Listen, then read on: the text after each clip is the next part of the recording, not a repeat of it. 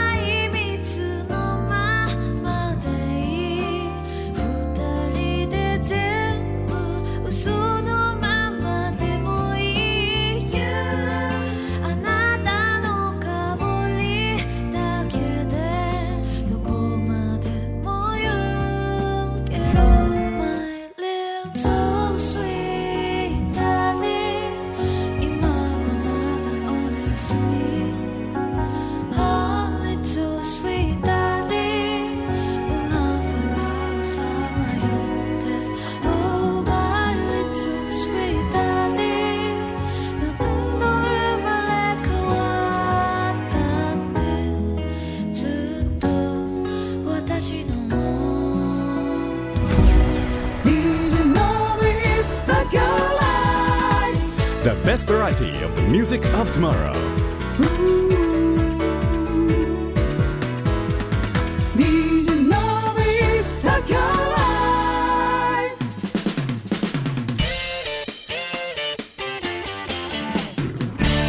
DJ のビス東京ライブへようこそ。今日のゲストは春菜さんです。お久しぶりでございます。お久しぶりです。よろしくお願いいたします。お願いしますなんかツイッター上ではよくよくねね。こうお世話になっておりますのでお世話になっております あのお話しさせていただいたりするのでなんか久しぶりな感じしないんですけどお会いするの2回目ですよね多分ね。そうですねまだそうなんですよ。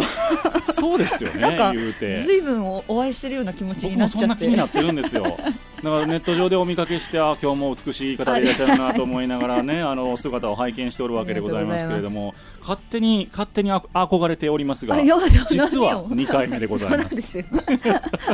そうね前回は前回だ去年の夏ぐらいでしたか？そうですね。あのアルバムを出して多分12か月後ぐらいだったんでそうですね。ちょうど8月ぐらいそうですね。夏でしたね。そう、うん、あの頃はまだコロナがそこあの一旦落ち着いたところでね、うんうん、そうだから終わってから飲みに行ったりしましたよ。そうです 結構飲みましたよね。結構飲み放題にしました飲み放題にしました。しかも11時頃まで飲みました。そうです、ね、まだ空いてましたからねあの頃は。いや今やもうちょっと世界的にえらいことになっておりますけれども。いやいやいやいや。本当に、えー、本当にそんな春菜さんを今日はお迎えをいたしていたしましてお届けをしていこうというふうに思っております。はい、どうぞよろしくお願いします。ますとは言いつつも春菜さんのお名前を初めて聞いたというリスナーさんもいらっしゃると思いますので、はい、えー、どんな活動をされているか自己紹介をお願いしてもよろしいでしょうか、えー、はいありがとうございます、えー、神奈川県のあの茅ヶ崎市出身なんですけども、まあ、あの湘南って言えば、うん、きっとあなんとなく知ってるって思ってもらえると思うんですけど、まああの海で育って、えー今もその海のそばに住んでるんですけど、はい。えーまあシンガーソングライター曲を書いて歌って、えーいろんなところでライブをしたりとか今はほぼ制作メインでいろんな曲を出していろんな方に聴いてもらってるんですけども、うん。まあ、その他にもねあの CM とか映画の音楽とかそういうところで、えーコーラスのお仕事させてもらったりとか、えーたまに人の後ろのバッキングコーラスをやったりとか、うん。まあ、音楽面で本当いろんなことをさせていただいております。頭が大文字で、えーあとは小文字の HARUNA で春菜でございます。よろしくお願いします。春菜さんはさすがに本名なんですよね。そうです。そうですよね、はい。いやーでもなんかあのー、1年間まあまあ半年ちょっとか、えー前回にお会いしてから、うん。まあ間が空きましたけれどもどうでしたかこのこの半年ちょっとの間は？もう大変でしたよ。え何が何が？そんコロナ的にってことですか？そうまああのなんかおかげさまで、い。本当これはあのあんまり言うべきではないと思うんだけど、ええ。たまたまなんかいろんなことがシフトしてって、はい。ちょうどうぬぼれその去年の2020年の6月に出した新しいアルバム「うぬぼれ」を出してから、はい。なんか結構制作メインに活動がやっぱ回ってって、はいはいはい。なんかライブがやっぱできなくなってったじゃないですか、うん、でライブをしなくてよくなしなくてよくなったっていうとあれですけど、うん。まあ、しなくていいってなったのはじゃあ曲を出そうとかいろんなことをシフトしてって、うん。なんかいろんなところから制作の声がかかったりとかして、はい。その金銭面的な部分は、はい。うん、あの正直結構いろいろやらせてもらえてたのでおそこのそうそういや そうですよね。そこの苦労はあんまりなかったじゃなかったっちゃなかったんですけど、でもやっぱりこう普段ずっとやってきてことができなくなったじゃないですか。あううん。外に出たりとか。そうそうそうそうそう、はいはいはい。それができなくなってもう普通にあのー危ないとこまでドスーンと落ちてしまったりとか。あ気分的にってことですか？そうですそうです。精神的にやっぱりもうどダメージを受けて、はい。そうそれを今上がったり下がったりをずっと繰り返してるっていう。そうそこが一番やっぱコロナで大きかったかなっていう。大変だったんですね。大変でしたね。でもすごい多いと思うから。なるほどね。辛かったまあでも一応その 今その辛かったって笑えるぐらいまではそうですね。回復はしてきて。うん。まあやっぱ曲にするしかないので、ううん。それをそのまんまもう新しい曲を出してってるっていうのは多分まあ自分の中で曲としてのネタはあるので、なるほど。うん、もう曲に昇華して、なるほどね。うん、自分をうまく保ってるっていう感じはありますね。まああのそうやってまあ作曲家ですからやっぱりその曲をねえーガンガン出していくっていうところにうん。一つまあストレス解消じゃないでしょうけどうんうんえー活路を見出しているっていうところかなというふうに思いますけれども。ね。はい。えーとは言いつつもその春菜さんの今までどういうふうに過ごしてこられたのかみたいなところをねうん。多分あんまりご存じないリスナーさんもうんえーいらっしゃると思いますのでまあそのなぜ音楽を始めたのかみたいなところをちょっともう一回ねうん、お話を聞いていこうかななんて最初は思ってるんですけれども。ともとえっと歌うのが大好きな少女だった。あ、そうですそうです。楽器は？楽器はピアノを一応クラシックを、えーいくつだろうな幼稚園の年長さんぐらいだったかな、はい。5歳ぐらいで始めたので、そうそう。でまあなんだかんだ続けていて歌は私母親が歌をずっと歌ってた方で。はいはいはい。そうなんです。それをだからやっぱ隣でずっと聞いていたので、うん。必然的にそういうお母さんが好きだったのはあの時代はカーペンターズとかそういう ちょっと古い洋楽、なるほどね。ビートルズカーペンターズ。そうそうそうそうそういい時代じゃないですか。いい時代の音楽を。僕もそこから入りましたからね音楽は。そうですようね、ん。そうああいうのをやっぱ隣で母すごい歌が上手だったので、はい。うん、聞いていて自分もいつからか歌を歌える人になりたいなって思っていて、気づいたら歌ってたかな。なるほどね。じゃあもうその歌うことがライフワークだったというかそうですね。そうなりたいと思ってずっと歌ってらっしゃったっていう感じですかね。実際に、えっと、音楽の道にそのなんていう仕事として入ったのっていうのは？ああえっ、と中学校部活三昧だったんですけど、まあその時もいろいろ多分なんかオーディションとか実はちょっと受けてたりとかしてて。あ歌の？そうそうそうそう。へでなんかうちのお母さんそういう歌の仕事もやりつつ女女優業みたいなこともちょっとやってた人で。綺麗な方なんですね。本当に 綺麗な綺麗な方で。完全に遺伝じゃないです いかやいやいやいや私なんか父の血もちゃんと入ってるから 夫お母さんの血全部欲しかったって思うぐらい。若干お父さんディスってませんか大丈夫。大丈夫。うちのお父さん可愛い感じ。大丈夫ですか？そう。なんですよ。そう、はいはい。それでなんか結構テレビの仕事とかをはい。小学校の時とかさせてもらってたりしてたんですよ。へえすごい。そうそうそう。あの VK 超有名 VK バンドのプロモーションビデオに出てたりとえかすごいじゃないですか。そうそうそう。なんかそういうちょっと芸事がやっぱ昔からすごい好きで、ああ、じゃあ完全にもうあの芸能界に片足突っ込んだ状態うん、でそうそうそう。えっ、と大きくなられて。だから家族みんなうちの兄が2人はいいるんですけど、はい。みんなでいろんなちょっとそういう子役とかそういうのを、まあ、そんなに頻繁じゃないけどたまにやらせてもらってたりとかしててやっぱそういうちょっと芸能界キラキラしてるみたいなのがより印象的だったのでそう。そのままタレントさんってとしていこうとはならなかったんですか？そう。で自分がじゃあそういう芸能界で生きていくには何がうん。いいんだろうって多分思ってたらやっぱ歌が好きで、歌がうまいってことを割とずっと言われてた感じが多うん。分ちっちゃいながら気持ち的にあったので、はい。そう。でカラオケお母さんと行くともう自分が本当でっかいドームに立ったように歌うイメージがずっとあったりとあかしてーなるほど。ソファーの上に立って。もうありなー みそうそうそうそうそうなんかもう超気持ちよくなっちゃってっていうのがもう あこれは私はもう歌を歌っていきたいと思って、はいはいはい。でまあ部活三昧のその中学校生活が終わり、うん。まあ、ここからちゃんと正式に音楽活動をうんしていこうって思って、うん。でもなんか音楽学校入る気はなくて、へえそうなんか音楽の理論とかじゃないとか思ってたんで、うん。そうそうじゃなくてもっと私を見つけてくれるところに行きたいみたいな感覚があって、なんか軽音楽部がすごく強い学高校に入って、はい。そう。で軽音楽には入らなかったんですけど、はい。そう。それで自分で検索して自分を見つけてくれるような場所にどんどんどんどん片足を突っ込んでってっていうのが始まりだったんですよね。そう。ボーカルスクールだったんですけどそう検索してなるほど。行った場所が。そう。じゃあなんかその体系だって音楽を学んだみたいなことはないです。なかったんですね。軽音から入って音楽はそこでやりつついろんなところにこう、あのー行ってうん。私も音楽やってるんでやらせてくださいみたいなので活動を広げてきた、そうですね。でも高校2年生の時の事務所が決まってあら。そうそこから結構もう割とお仕事させてもらってた。いろんなのを全然その時は仕事だと思ってなかったんですけど。そうですよね、はい。僕も高校2年生からなんですよ。え？これ。本当ねそう。すごい。いや一緒です 一緒。一緒そうだから、へー。いやでもその時なんか全然仕事とか思ってないんですよね。楽しいみたいな。僕当時はお金をもらえてなかったのでそうそう楽しいまあボランティアやしみたいな。ね。そんなんでした。へへお互いちょっとしたこう共通点がねね、ありますけれども。いやでも今日はなかなか面白い話が終盤にかけて聞いていけるんではないかと思っておりますので、えっとぜひとも最後までお付き合いをいただきたいと思いますけれども、はい、今日はですね深緑の爪で、えー、お越しをいただいております。春菜さんでございます。えっとですこの年末年始年末ですかね。3か月連続リリースを、うん、えー、されましてでその後もなん1曲？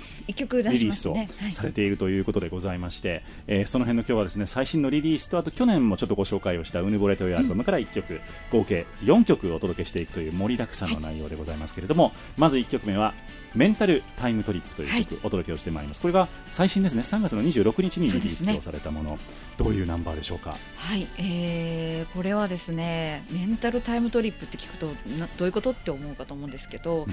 えっと、音楽とかうん。香水、香りうん。とかって人の記憶を呼び覚ます力があるじゃないですか。わかる。でしょ、うん。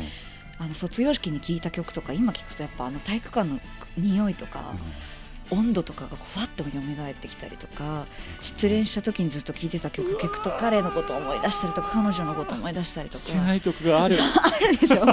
あれって私本当にずっと不思議で。そうですね。そう。ですごく人間らしくってうん。多分人間だけだと思うんですよこの感覚って。あそうかもしれない、うん。うん。でこれは何のためにあるんだろうってずっと思ってて、はいはいはい。で私もそういうのが好きだから音楽をやってるんだけど、うん。なんか、まあ、それこそういうことをちょっと突き詰めて曲を書いてみたいなっていうのがもう第一の動機で、まあ、はい。調べてたらメンタルタイムトラベルっていう言葉がもうすでにあって、へー。そうそういう記憶旅行っていうはいはいはい。ちゃんとした言葉があるみたいなんですよ。そうそうそう。でまあ、私自身もそういうやっぱあの時思い出したいからわざとあの曲を聴くとかそういうのがたくさんあるので、うん。まあ、一人の女性が失恋したっていうテーマで曲を聴いてどんどんどんどんのめり込んでっていろんな記憶を切り刻んでいくみたいな、そういう楽曲になってるんですけど、うんなるほど。そう。ではお届けをしてまいりましょう。1曲目でございます、春菜さんのナンバーでございます。メンタルタイムトリック。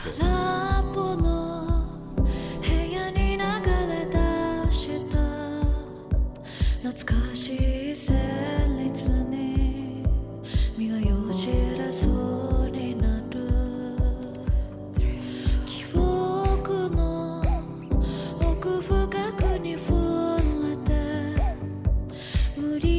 理や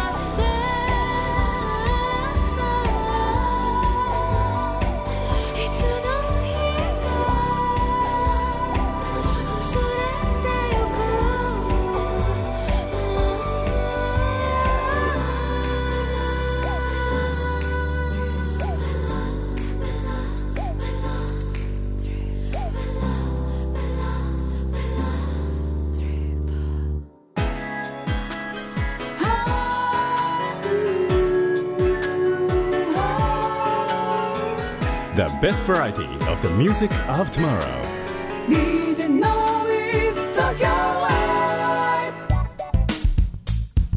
お届けをいたしましたナンバーが、えー、春菜さんのナンバーでございました。メンタルタイムトリップという曲でございました。はいありがとうございます。いいですね。ありがとうございます。あのミュージックビデオがこれは公開をされておりまして、なんかか変わったっていう表現は僕はあんましたくないんですけいやどもうそれが一番嬉しいかもしれない。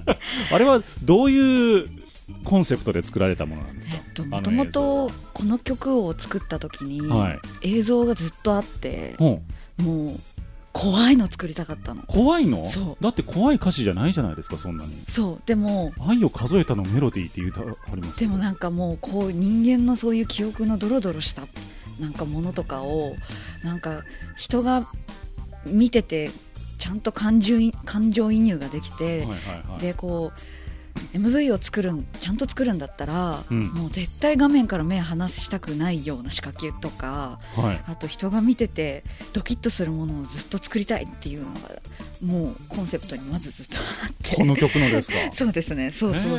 それでもうとりあえずなんだろう気持ち悪いのを作りたいってもう監督にずっと言ってて。はあ。もう綺麗なものはいらない。監督も困りますよね びっくりしたと思います。そうもう綺麗なものはちょっと正直飽きちゃってたんですよ自分の中で、うん、なるほど。もうなんか全部別にその周りの人たちをディスるとかそういうのは全くないんですけど、うん。なんか見てて同じものが増えてきたなっていう感覚が私の中にあって、そうあこれ絶対こうなるでしょこうなるでしょって先が読めちゃう MV はもういらないと思ったりとか、うん、そう思ってて自分の中で、うん、もうなんだろう。絶対自分のなうんなんて説明したらいいんだろうな。とりあえず面白いものを作りたいっていうのが、とにかくだから見た人の心に残うんる、うん、あの良くも悪くも驚きも含めてそう。いう MV を作りたかった、はもう綺麗なものはいらないって最初から言って。あなかなかそういうアーティスト少ないですからね。やっぱり曲音楽作るから以上にはやっぱある程度美しいものを作りたいっていうのがあるでしょうから気持ち悪いものを作りたいっていう前提から。は。いいきたいっていうのがもうずーっとあって、はい。そういやもうコロナで思ったんですけど、うん人の本心とかいろんなものってもっと汚いじゃないですか、知ってまうす、ん、ドロドロじゃないですか、うん。あれをまあ綺麗に紹介して気持ちいいのももうもちろん素晴らしい世界であるけど、なんか自分の描く世界ってあそうじゃないかもって思い始めちゃったりとか自分の見てる世界ってそんな綺麗なもんじゃないなってあ 思ってて。じゃあもう本当にドロドロした人間の世界を描いていきたい、うん、でもドロドロしてるんだけど、うん。人間っぽくて美しいことってあると思ってて、うん。そう例えばお酒飲みすぎちゃってものすごいぐちゃぐちゃになって朝帰ってきてうん。すごく後悔するけど、はい。でもものすごく人間しいとこもそこには混ざってたりとか、忘れないですねそういうそうでしょ。回答って意外と失敗したこととかって後悔したことってものすごく人間っぽいところが残ってたりとか、ね。人って結局記憶に残るのっていい記憶よりも悪い記憶だったりするうんうんかなと思っててそうそれでもうとりあえず気持ち悪いことしたい伝えてとりあえず気持ち悪いことしたい、はい、そう。でねなんかダンスってことは決まってたんですよ、はいはいはい、うん、で気持ち悪いダンスを踊ってくれる人募集中みたいな。ようそんな募集しますね。いろいろ失礼ですよ。そうそうそう。もう汚いの踊ってほしいみたいな、はいはいはい。感情、うん汚いのね。そうそうそう、うん。あって。しかもあれでノーカット。ノーカットです。一発撮りですよねいやあのカメラワークもすごいなと思って。ああの監督が今回ドラマーの渡辺慎君はい。って方に今回撮ってもらったんですけども。ドラマードラマーなんです。ゴリゴリのドラマーで、はい。もうドームとか回ってたりとか、はいはいはい。この間も「M ステ」に出てたりとか、うん。もう本業はドラマーで昔からよく知っていて、うん。で何度かあの演奏でご一緒させてもらったりしてたんだけど、彼はすごく面白くて、えっと映像をたまたま好きで始めていったら、うん。もうなんか映像かドラマーか分かんないぐらいの比率でもう映像作家としても売れてしまっあて両方やってるんですね。両方やってます。もう月に3か月で40本ぐらい。えすごい。勢いで。え撮ってそれはないんか YouTuber とかじゃなくて芸術作品っていうこそうとです。そうです。もうカメラマンとか監督としてもうお呼ばれしまくってて。へそれで、まあ、いつか撮ってもらいたいっていうのを、まあ、2年前ぐらいからずっと話をしていて、はい。まあ、今回この曲ができたタイミングで、えっとそうあようやくしんくん撮ってもらう撮ってもらえる曲ができたなっていうのがあってはあ。ちょっとお願いして。ーで気持ち悪いの撮ってくれたいきなり。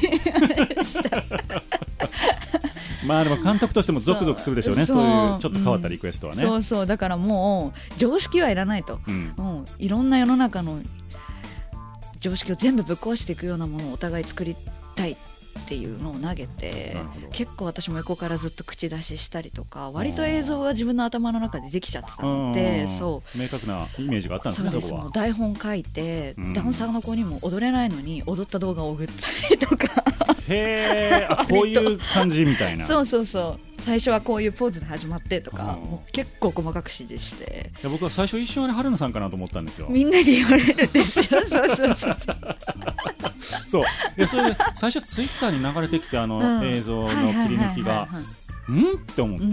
いや春春菜さんやなってう思って、んうんうんそう。なんかそのイメージなかったんですよ。やっぱりそのちょっとなんていうんでしょうちょっとぼんやりした、うんうん。あの解像度の低い映像のイメージがあったので、うん春菜さんの曲うんうんうんって、バチッとこうピントがあってしかもなんかダンサーさんか春菜さんか、が古いところでなんか変な動きしてる。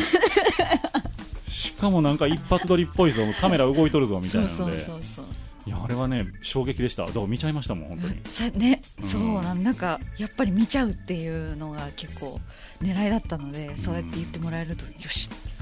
まだご覧になってない方はですね春菜さんの、えー、とツイッターもありますし、えーと YouTube の方にも上がってると思いますので、はい。春菜さんのメンタルタイムトリップで、えー、と検索をしてみていただけましたらと思います、ぜひ。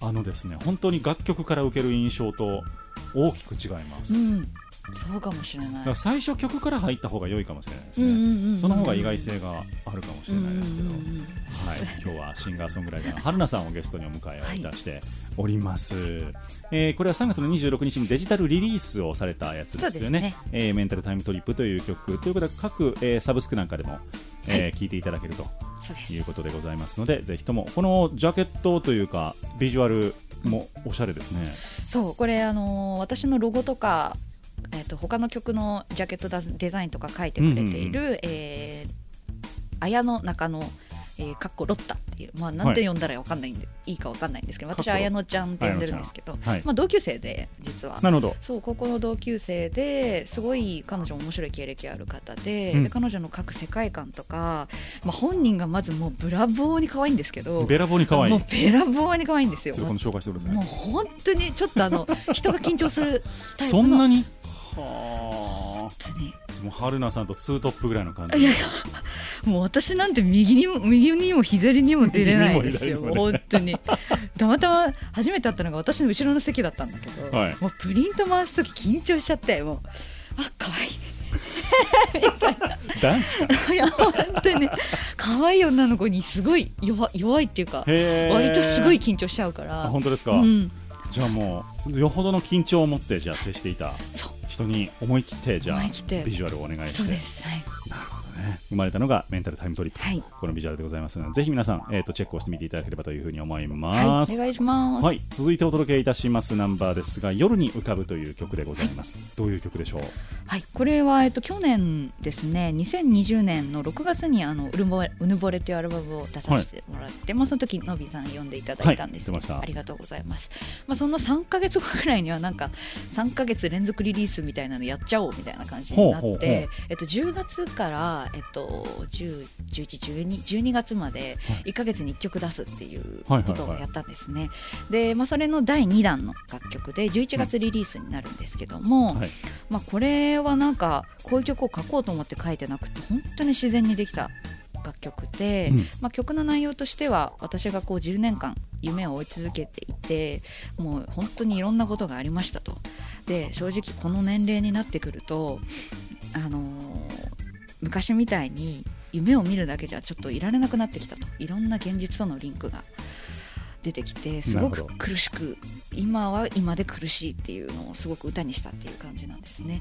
でも夢の炎っていうのは消えかけているようで実は自分の心の奥で消えていなくて絶対に諦めないっていうのが大人の夢の追い方だみたいな感じの曲になってます。うんなるほど。はい、お届けをしてまいりましょう。春菜さんのナンバーでございます。夜に浮かぶいつの日にか叶うはず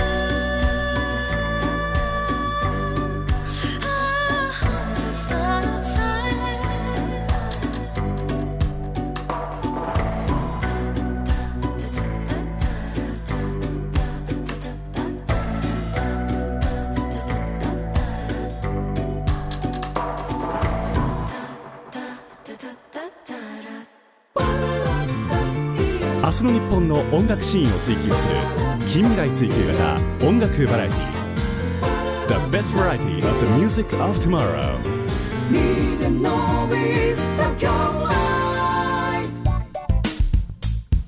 お届けをいたしましたナンバーが春菜さんのナンバーでした。夜に浮かぶという曲でございました、ありがとうございます。 Spotify で10万回回ったそそううでなんですよ。すごいですね10万回って。ありがたい限りです。本当に嬉しい本当に嬉しい。で過去最高ですか？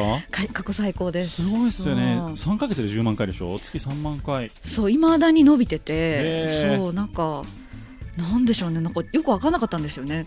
あんまり売れると思って出さなかった曲 だったので。あこんなに。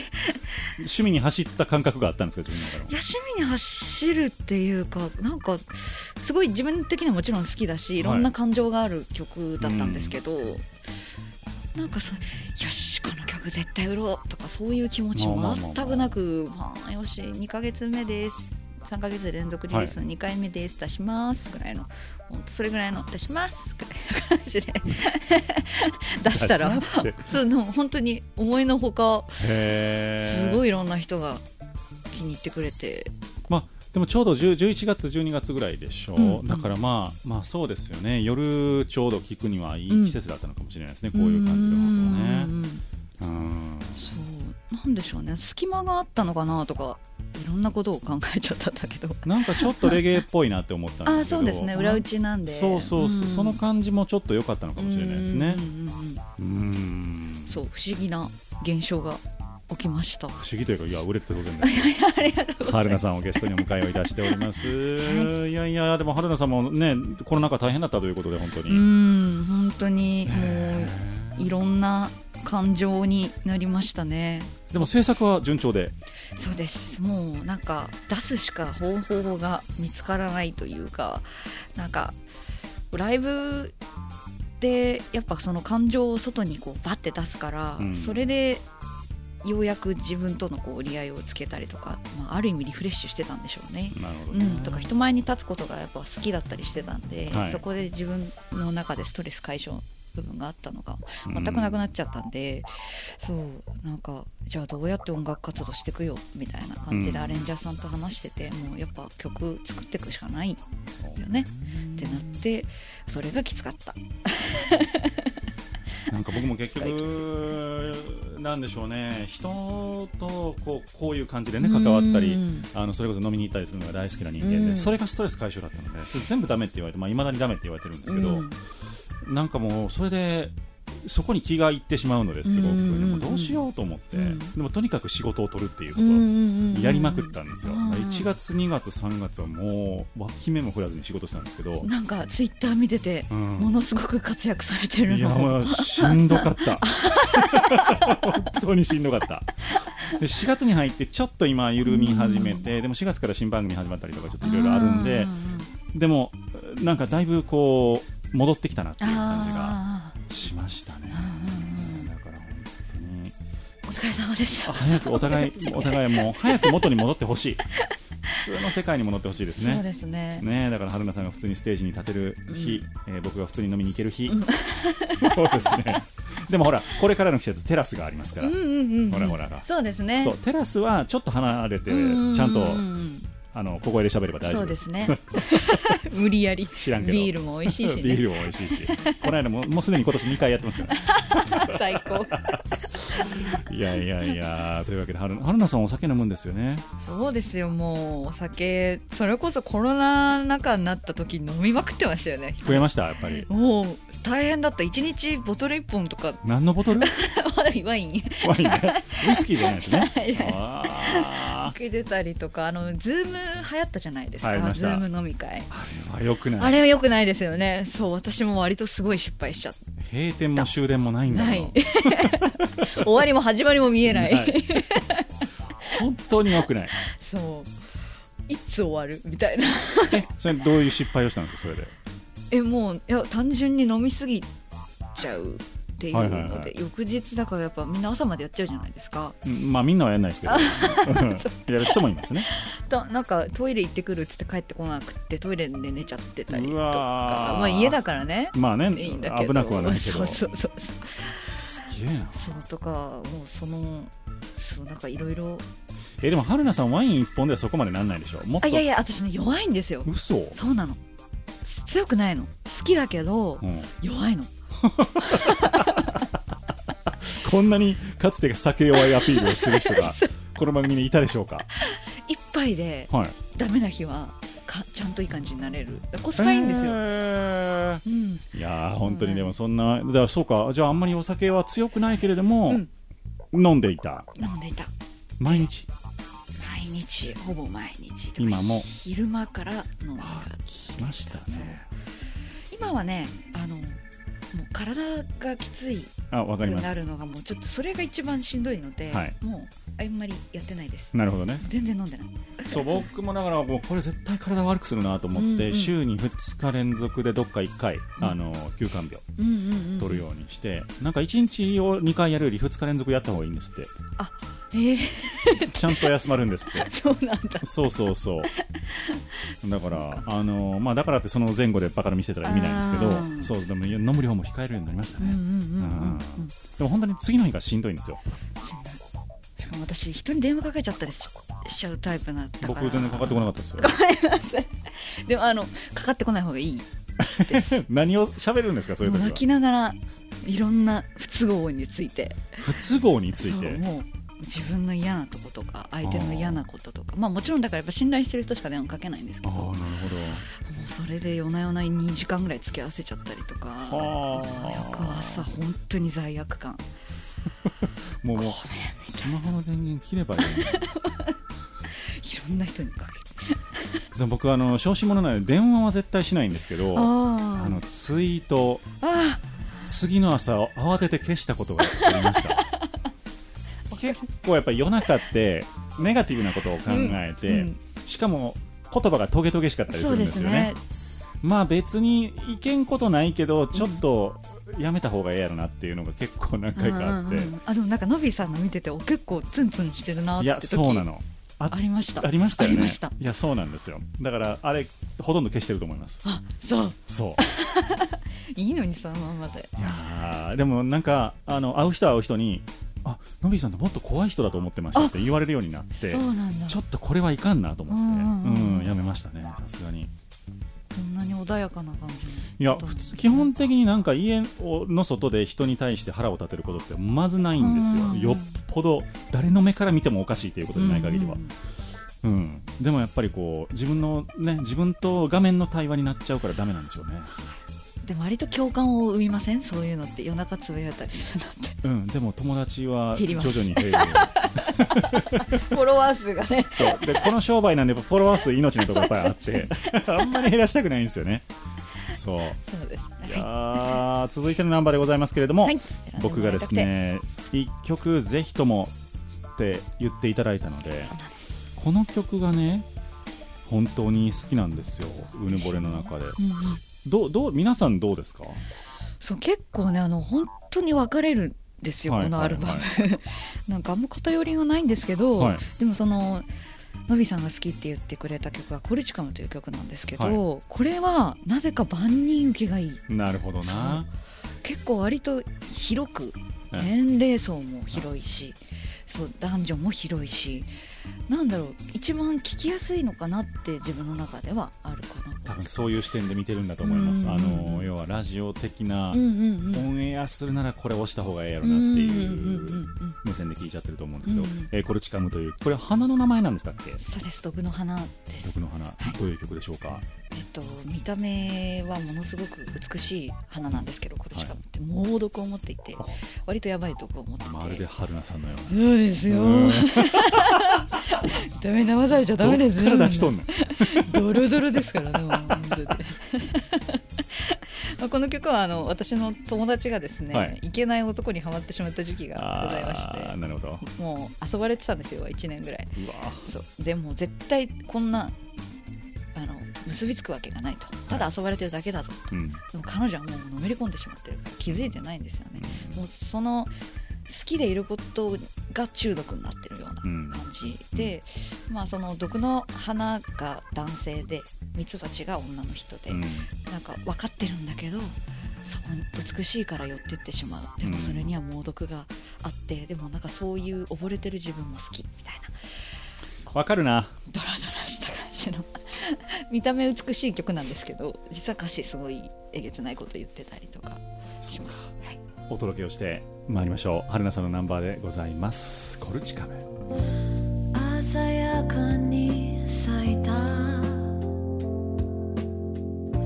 君のその花びら。毒があることなんて初め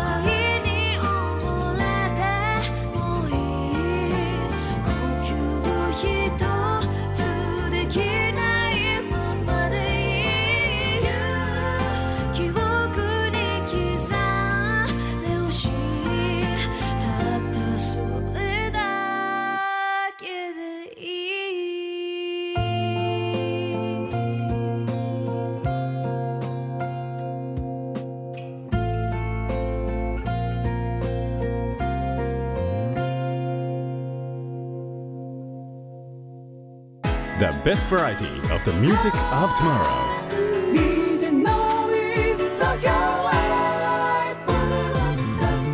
明日の日本の音楽シーンを追求する近未来追求型。音楽バラエティお届けをいたしました。ナンバーが、えーコルチカムという曲でございました、はいありがとうございますいやまあいろんなことがあるわけですね。そうですね。春菜さん自身の実体験でもあるんですかこれは？ああもうそんなことしかないですね。マジですか？もうあの悪い男ばっかり好きになっちゃう。でもモテまくるでしょ春菜さん。いやー何をモテるとするかが私ちょっとあんまり基準がよく分かんなくってすごく自分が好きになる人に好かれないタイプです。そうかもしれな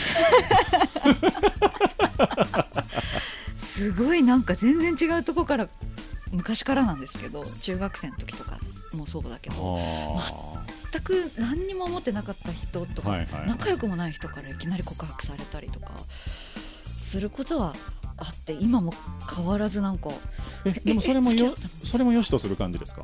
いや私自分が好きにならないとダ付き合えはしない。付き合えないんですよ。なるほど。なのにでも途切れ目がないんですねすごいじゃないちゃんとモテてるじゃないですかそうじゃか そうなのか。あんま自分がモテるモテてる感覚全然なくて、あまあそのだからあのー実際に好きになった人がちゃんとした人かどうかっていうのがまた別問題あということとしてあるわけですよね。はい。なるほど。大変大変な人生ですね。よもう本当に。アルナさんをゲストにお迎えいたしております、はい。さあ DJ のビース東京ライブには名物コーナーがございまして、はい。ノビーに聞けというコーナーがございますえー、1時間いろんな質問をさせていただきましたので逆にですね、えー、春菜さんの方から一つ質問を投げていただきまして僕には回答拒否権がないというコーナーでございます。何でもどうぞ。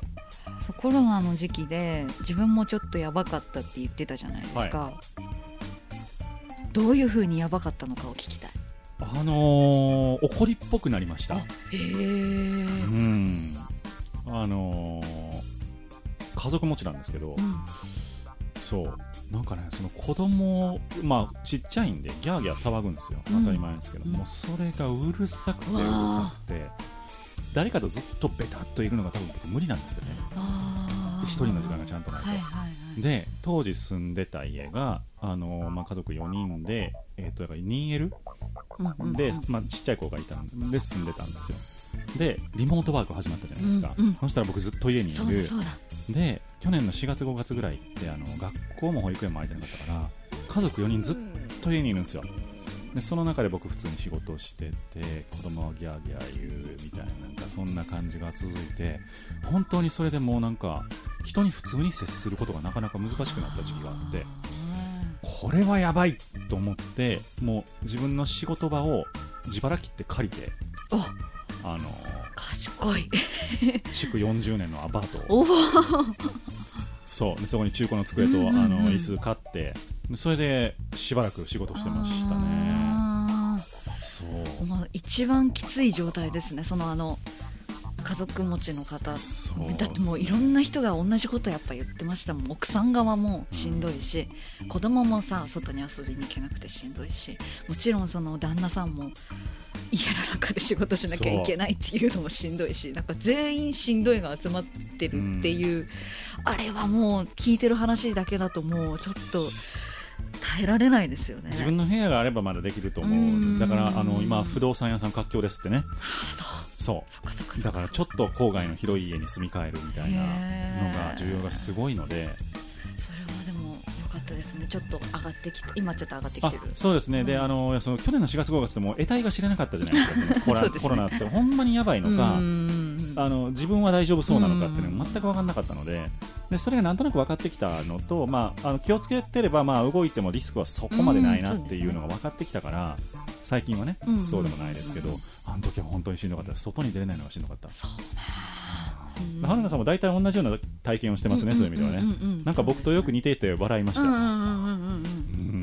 でも怒りっぽくなるんですかねなんか。新たな発見でしたね。うん。もともとあんまり気の長い方ではないんですけど、でもあそこまでこう身近な人に対してあの負の感情を抱くっていうのはあんまなかったので、あ勉強になりました、あうん、だから自分のストレスをためすぎない方法を自分の機嫌を取る方法をもうちょっと考えないといかないなと、ううんん。でもすごいですね。そうやってなんかやっぱ客観してる自分がいるいる感じなんですか？いやまあそれはでもいろいろ家族から言われたからっていうのもありますけどね。うなんいやそんなもんイライラすんなやみたいな。うん。だからまあ苦労はかけましたけども。あー。ギリギリのところで踏ん張りましただからあそうだよね。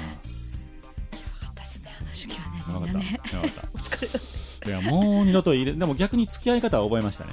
自分との付き合い方。確かに。そう。だからまあそういう意味ではいろいろ代替手段があるっていうのも分かったし、まあそれでもやっぱり飲みに行って語るのが一番です。本当そうですというわけで今日は春菜さんをゲストにお迎えをいたしました、はい今日ご紹介をいたしました。デジタルリリースの曲はですね、はえーっと春菜で検索をしていただきますといろんなサブスクなんかでも、えーご覧をいただくことができるはずでございます、そうです。ぜひともおー聞いていただいてですね、えー10万ダウンロードをドーンと超えてきている曲もございましたのでそういうところもあのー擦り切れるまでき擦り切れるまで聞いていただいてって今の言わないですね、ね あのガンガン聞いていただければというふうに思っております、はいラストのナンバーでございます。これも、えーっと3部作リリースのそうですね。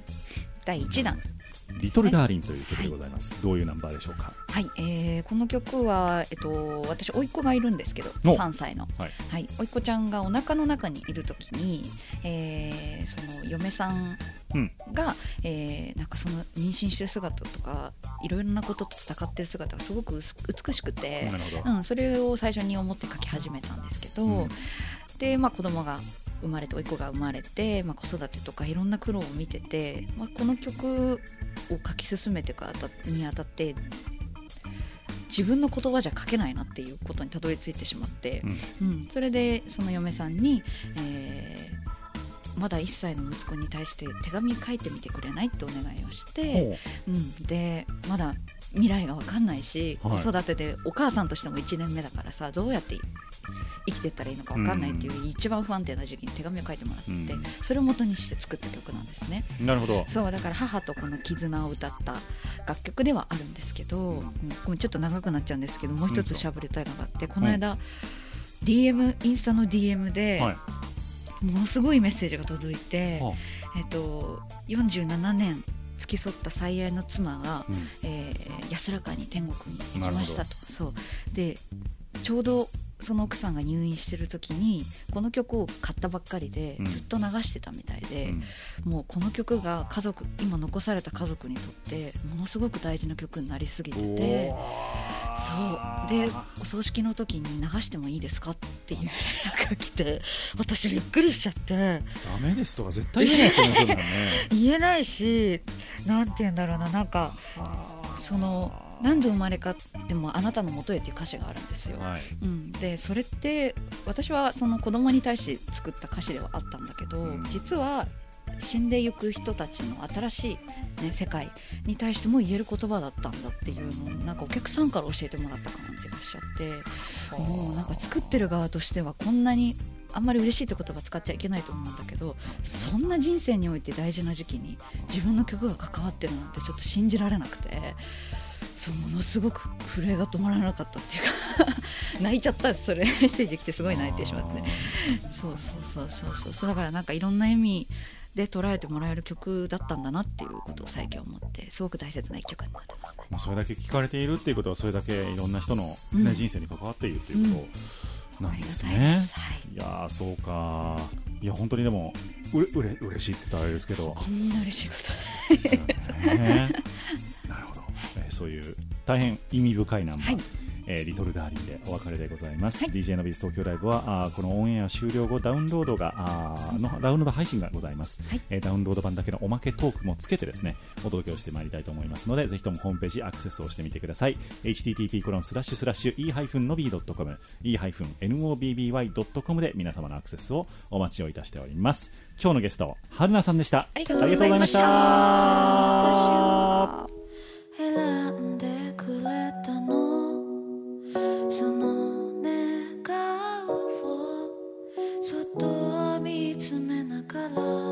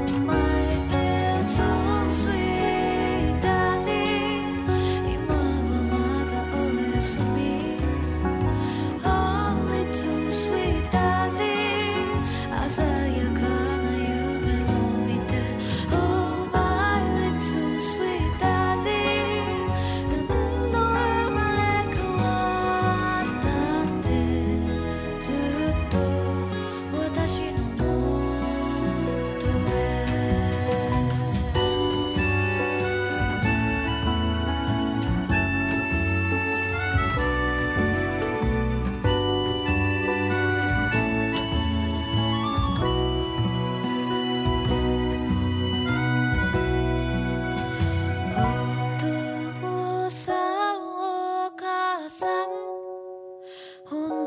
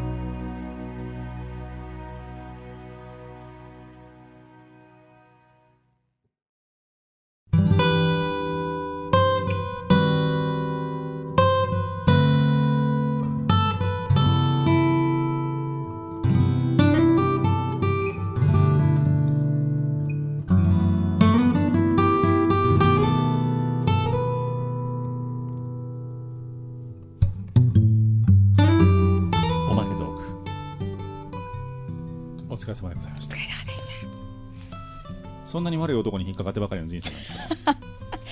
あの見た目はそんなに悪い男じゃないんですけどね。みんなすっごいいいやつなんですけど、今までお付き合いしてきた人、なんか問題ある人ばっかりで。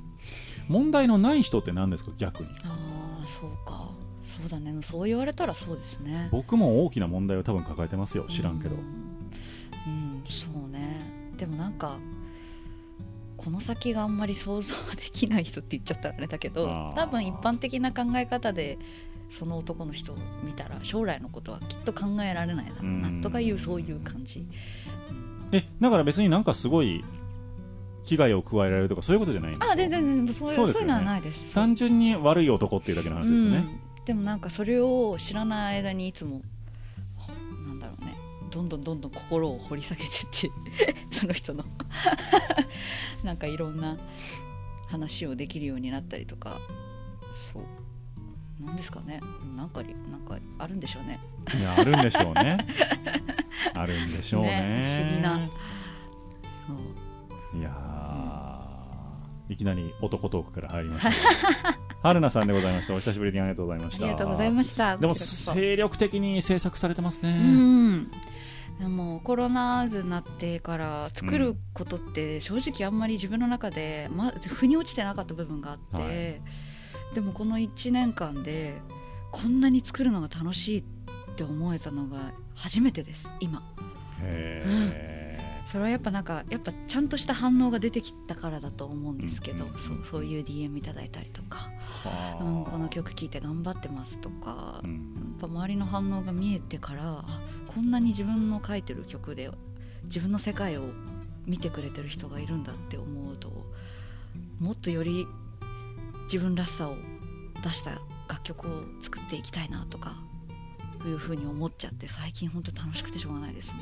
なんか春菜さんの曲って独特の層に刺さってますよね。あなんかいわゆる女性シンガーソングライターとは全然違うところに多分刺さっていて、うんうんうん面白いなって思いながらいろいろ聞いてましたけど。なんか結構ね心に傷を負った方あーなるほどなから毎回そういう長文の手紙をいただいたりとか割とすごい私たちは想像できないような体験をしてる手紙をもらったりとか 昔こんなことがあってとかそうなんでしょうね。まあ声質とかもあると思うんですけど、うん。